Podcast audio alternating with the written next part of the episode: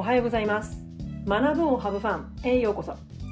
このポッドキャストでは小学校教師経験29年間の中でメンタル落ち込みから回復した体験を持つじゅんじゅんが自分軸を大切にしながら子どもたちと向き合うための方法や現在フリーランスティーチャーとして活動している日々の気づきや学びをシェアしています。私の最新のサービスのお知らせは LINE 公式から配信していますのでご興味のある方はぜひお友達登録をよろしくお願いします、えー、お悩み相談などもやってますのでぜひ利用してみてください、えー、リンクは概要欄に貼っておりますのでぜひチェックしてください、えー、今日のテーマは自分のエゴを満たすために休み時間に子どもたちと遊んでいたという、まあ、過去の私のね、えー、残念な教師時代のお話をしたいと思います。えー、皆さんは学校での休み時間をどのように過ごしていらっしゃいますか、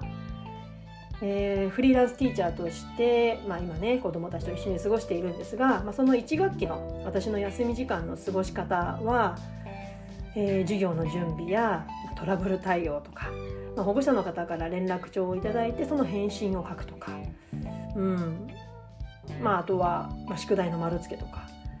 あとは、まあ、外で子どもたちと一緒に遊ぶっていうことがやっぱり多かったですね。まあ、公立小時代は、ま、少し長い休み時間になると、ま、職員室に戻ってちょっと一息つくっていう過ごし方をしている時もありました。まあ、昔はねできなかったんですけどもちょっとねこうリフレッシュした方がいいなと思ってあえて職員室に戻るってことをしていました。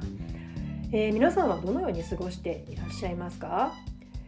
まあ、休み時間などでね子どもたちと一緒に遊ぶっていう方もいらっしゃると思うんですけれども、まあ、今日の本題はねその休み時間の遊び子どもたちと一緒に遊ぶっていうことなんですがその子どもたちと一緒に遊ぶ時の皆さんはどんな目的で子どもたちと遊んでいますでしょうか、えー、私は過去ね毎日のように、まあ、20分休み、まあ、30分休みもあったところもあったんですけどもそういった休み時間昼休みとかま、子どもたちと外で遊ぶことを自分に課している時があったんですねそういう時期がありました。ま、初任校では放課後も、ま、会議がなければ子どもたちと、ね、遊んだりする時間もたくさんありました。ま、当時はね子どもたちと一緒に遊ぶ先生はいい先生っていう思い込みが私の中であったんですね。まあ、子どもたちと一緒に過ごすことで子どもたちの中に自分から入っていって子どもたちを理解しようとしている自分はいい先生だ、えー、子どもたちと一緒に遊ぶことで子どもたちとの関係が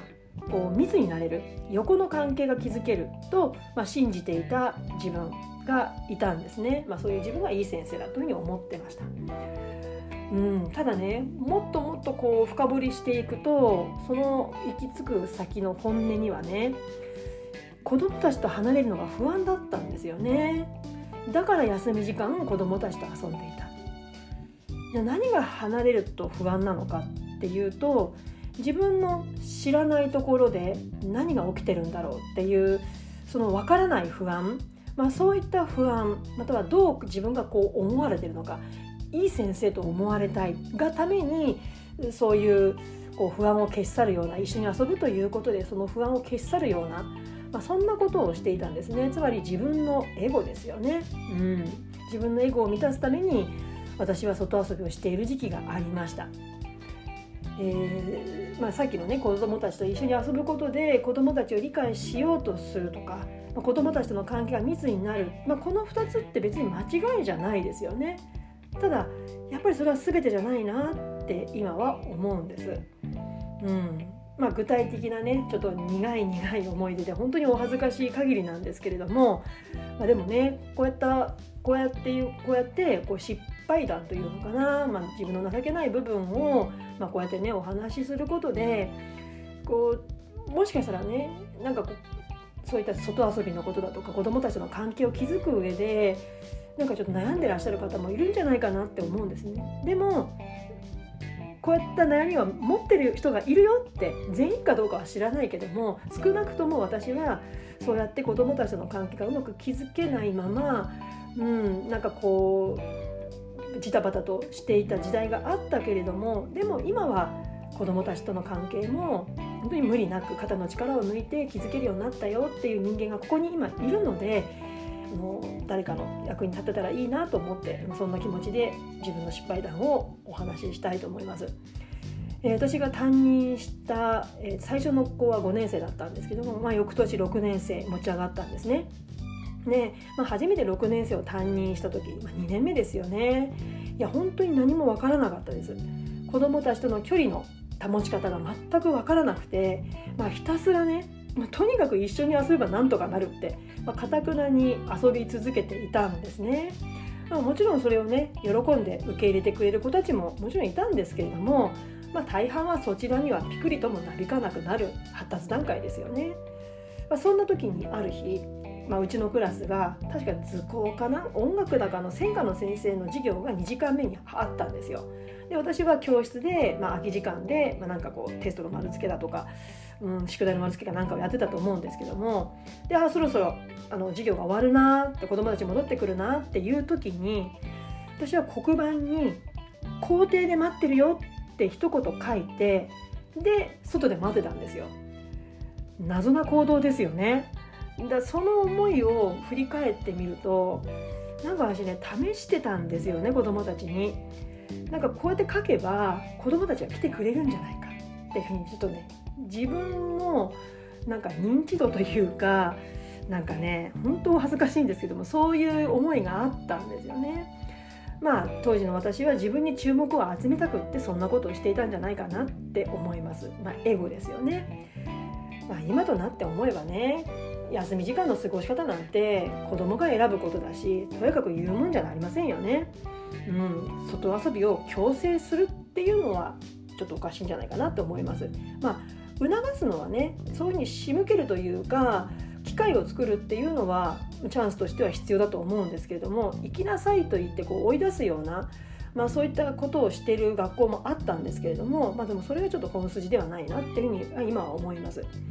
うんまあ、なのに私もねその中にいて当時の私は子供は外で元気に遊ぶものってガチガチに思い込んでいたので、まあ、完全に自分のエゴを満たすために、まあ、一緒に外遊びをしていたなって思うんですね。まあ、外遊び一つとっても目的を間違えると目に見える行動は同じかもしれないけれどもそこへの自分への自分の思いですよねどんな思いをそこに込めるのかっていうその目的を一歩間違えると子どもたちのせっかくの成長のチャンスを奪うことになりますよね。外遊びで言えば常に教師がずっと四六時中くっついていればやっぱり教師と教師の教師から与えられた遊びしかできなかったりとかうんなんかこうすぐ先生に頼ってしまう子どもたちの力では何もできなくなってしまうっていうことをそういった成長のチャンスを奪うことになってしまうので、うん、やっぱり十分に気をつけなきゃいけないなって思います。まあ、教師っていう仕事はね本当に子どもたちに「先生」って呼ばれた瞬間に何かこうちょっと自分が偉くなったような気持ち先生なんだってなんかこう勘違いが始まってしまいがちな仕事だなってだから自分のエゴチェックっていうのは本当に常に点検する必要があるなって思います。皆さんはね子どもたちと一緒に遊ぶ時にどんな目的でその場所にいるんでしょうか、えー、今日は自分のエゴを満たすために休み時間に子どもたちと遊んでいたという、まあね、残念な教師時代のエピソードをお話ししました、えー、現在夏休み中の在宅ワークということで毎日講師にチャレンジしています。それでは次回のポッドキャスト YouTube まで。Let's have fun! バイバイ